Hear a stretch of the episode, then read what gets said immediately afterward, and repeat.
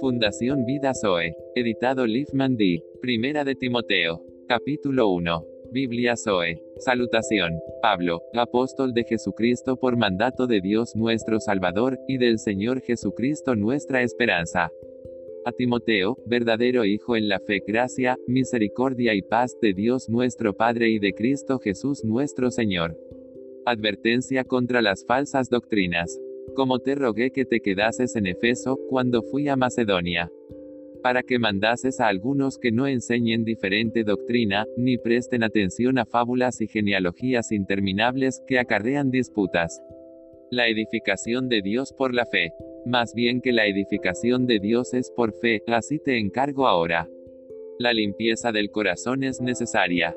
Pues el propósito de este mandamiento es el amor nacido de corazón limpio, y de buena conciencia, y de fe no fingida de las cuales cosas desviándose algunos, se apartaron a vana palabrería, queriendo ser doctores de la ley, sin entender ni lo que hablan ni lo que afirman.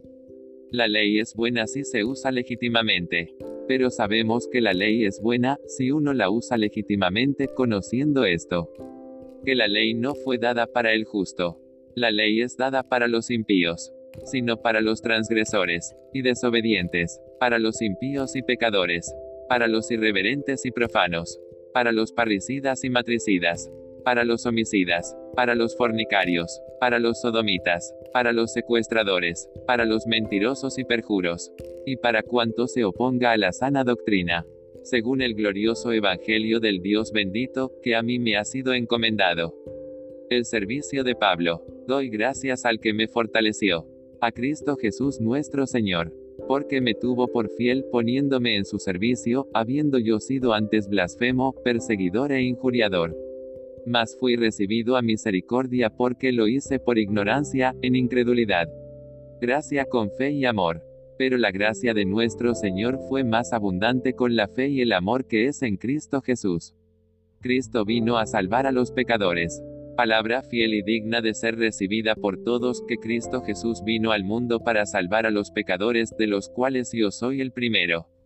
Pero por esto fui recibido a misericordia, para que Jesucristo mostrase en mí el primero toda su clemencia, para ejemplo de los que habrían de creer en él para vida eterna.